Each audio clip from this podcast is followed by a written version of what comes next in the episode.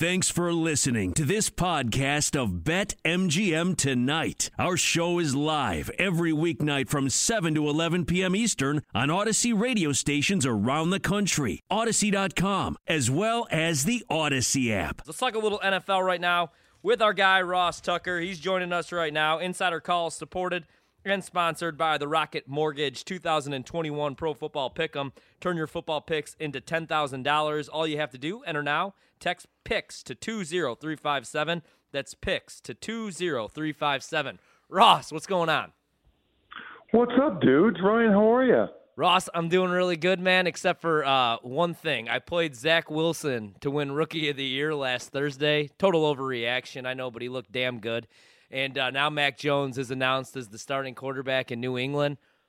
Plus 500 for Mac Jones to win Rookie of the Year. What are your thoughts on that situation out in New England with Cam Newton being released today, man? Were you shocked at all? Uh, I don't know if I'd say shocked, but I was surprised. Yeah, I mean, they gave him a two million dollar signing bonus. He got his hundred thousand dollar workout bonus, and he's guaranteed another one point five million. So I thought Right. that the Patriots would start the year with Cam as their quarterback, let him roll as long as he was doing well. You know, I think they really want to run the crap out of the ball. They got a good offensive line, a bunch of good running backs, a good defense, and I thought Cam played into that with his ability to run. And to be honest with you, I kind of thought they would run Cam into the ground, and as long as he was playing well, they would keep doing that. And then if he struggled at all, I thought they'd put Mac Jones in. I thought they would run Cam five to eight times a game because they didn't really care if he got hurt Right. or if he got banged up. Um, you know, now they're all in, obviously, with Mac Jones, which is interesting. There's going to be some growing pains, but I think that they realized in the preseason that he's kind of wise beyond his years. I don't think they'll say this publicly, but I think he reminds him of Brady a little bit. Yeah.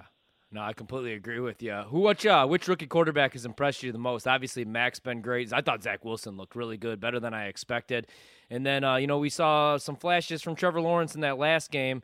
You know, his offensive line was brutal in those first two preseason games. Which rookie quarterback has impressed you the most? Oh, and we can't forget about Justin Fields, even though he won't be the week one starter for Chicago. He should be. You know, I think probably Zach Wilson. Yeah.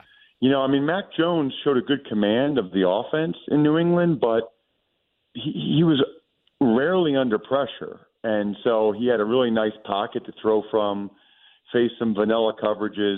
Zach Wilson was getting to his second and third reads. Zach Wilson was making some high level throws while he was getting smoked in the face, you know, some third down throws. Yeah. And the Jets don't have a great offensive line. They don't have a great anything. No. So I'm going to go with I'm going to go with Zach Wilson just because of what's around him. Ross, um, back to the question about the Patriots quarterback situation, and we talked about Cam Newton already, but just kind of following up on that, what team do you think makes the most sense for Cam Newton at this juncture in his career? Like, this is the team that seemingly with Bill Belichick is kind of giving him chance after chance, and right now he's cut. I mean, I know there's been rumblings out there. I've I've heard Dallas floated out as well. I think that probably makes the most sense. But for your money, where would you think Cam ends up if he ends up on a team this year? And is he going to start or is he going to be a backup quarterback? Well, so I do think he ends up on a team this year, Okay. but I don't think he signs anytime soon. Wow. I, I think think about it, guys. His salary is guaranteed by the Patriots. Yeah. So whatever, 1.5 million. So if he gets the minimum somewhere else, he's really playing for free. Mm-hmm. I mean, his minimum's a little over a million bucks. He's really playing for free at that point because it's just offsetting the money he's already getting from New England. Mm. So if you're Cam, it doesn't make a whole lot of sense to me to sign anywhere right now as a backup. I think he waits, and when there's an injury or two somewhere, I think he's got a chance for that team to then sign him and say, hey, you might not start the first week, but we don't know about our backup here. We need you, and we'll give you a shot. I don't think it makes any logical sense for Cam to sign anywhere anytime soon. That's a, that's a great point, Ross. And I guess transitioning to another quarterback who we question if he's going to play football this year in the Deshaun Watson saga, officially made the 53 man roster um, for the Houston Texans. I don't think anybody expected the Houston Texans to cut him, but um, teams have been thrown, their names have been thrown around in the trade market for Deshaun Watson. I've been asking this question, and I've, get, I've gotten a resounding no. Um, but I'll ask you, Ross, will Deshaun Watson play football this year? Highly doubtful. Mm-hmm. Now, I, I guess the only caveat would be, you know, if the Houston Texans just say, "Hey, man, like you got a player, we're going to fine you. Right. You know, you're on our roster. You're not on the commissioner's exempt list." I, I guess on some level, if you're the Texans, why not tell him he has to play? And if he says no, then okay, just fine him and get some of that money back that you're going to owe him. I think the Texans are fully content to have him on the roster all year for I think it's like ten and a half million dollars. Never have him suit up, and just to preserve that asset, to hope that the legal process unfolds such that they can trade him for full value next offseason. Because there's really two things, right? Number one, no one's going to give as much as Deshaun's worth right now with the uncertainty. So they want to wait and let that play out a little bit. Number two, let's say they traded him to the Dolphins, okay, which is one of the teams that's been uh, bandied about.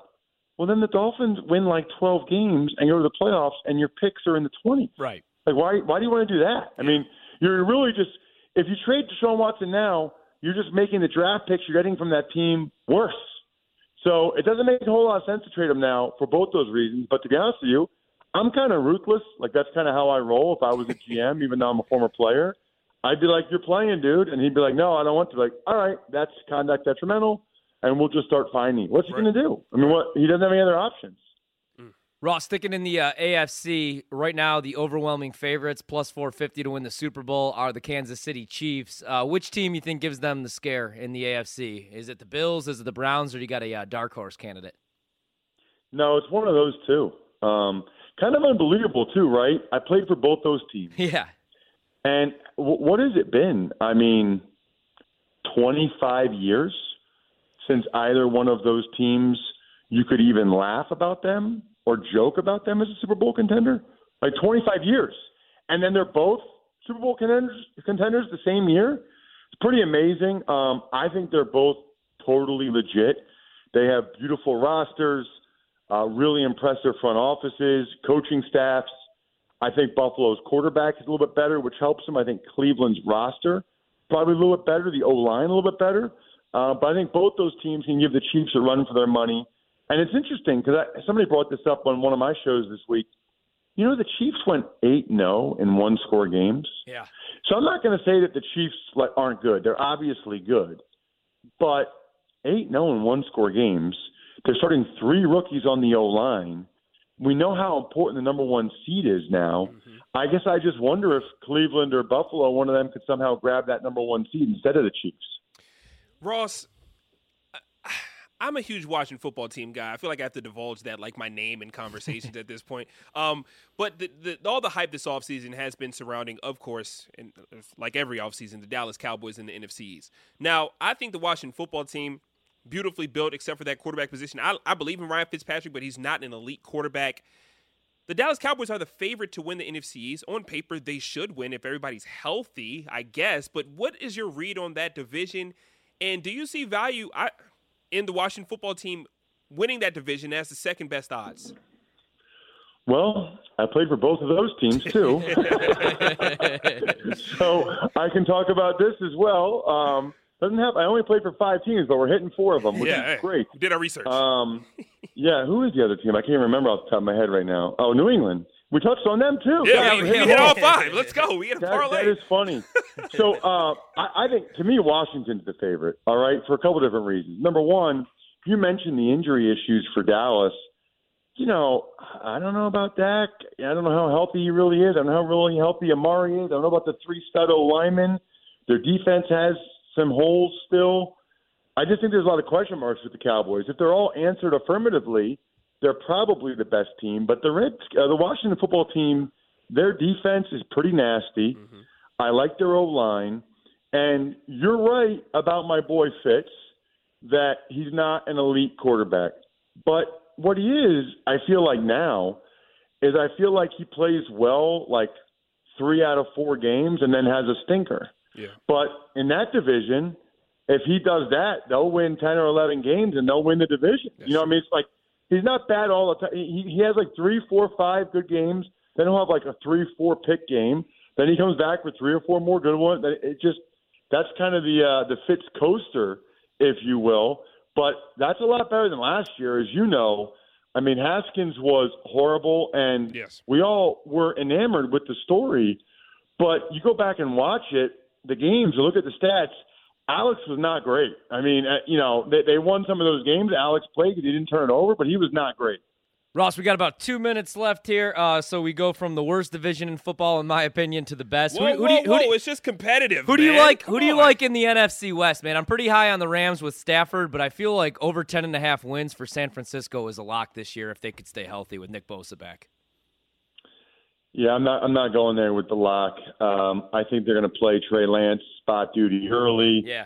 I think that at some point Jimmy G might get benched for Trey Lance. The division's too good for me to say over for the Niners. I would go Rams right now.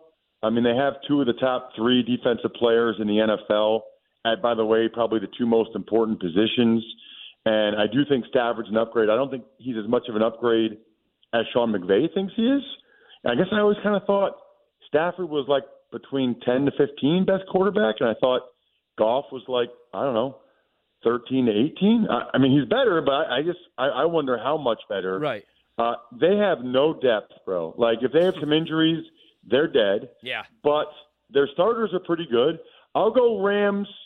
Uh, and then I think Seattle and San Francisco are about the same. I think Arizona, everybody's about to get fired, unfortunately. Yeah, I'm, I'm with you with Arizona, man. We'll see. You know, especially with J.J. Watt going to play, what, 65, 70% of the snaps and everything that's going down there. Ross, thanks so much, man. We have to have you on again here soon, especially when the season kicks off in about two weeks. Ross, we'll talk about some teams that you did- that you did not play for. I promise the next time we have you. on. Yeah, like the Green Bay Packers. We, we didn't even get didn't any play Aaron Green Bay Rodgers. In the NFC West. I didn't play Green Bay in the NFC West, so we nailed it. Thank you guys for having me. Anytime. Thanks, Ross. Go Penn State. That's Ross Tucker, our Audacy NFL Oh, don't insider. say go Penn State. You're Insider Penn calls. State, man. I'm just trying to suck up to Ross so I could jump on his podcast. Uh, Insider Calls, of course, sponsored by Rocket Mortgage 2021 Pro Football Pick'em. Turn your football picks into $10,000. Enter now by texting PICks to 20357. That's PICks to 20357.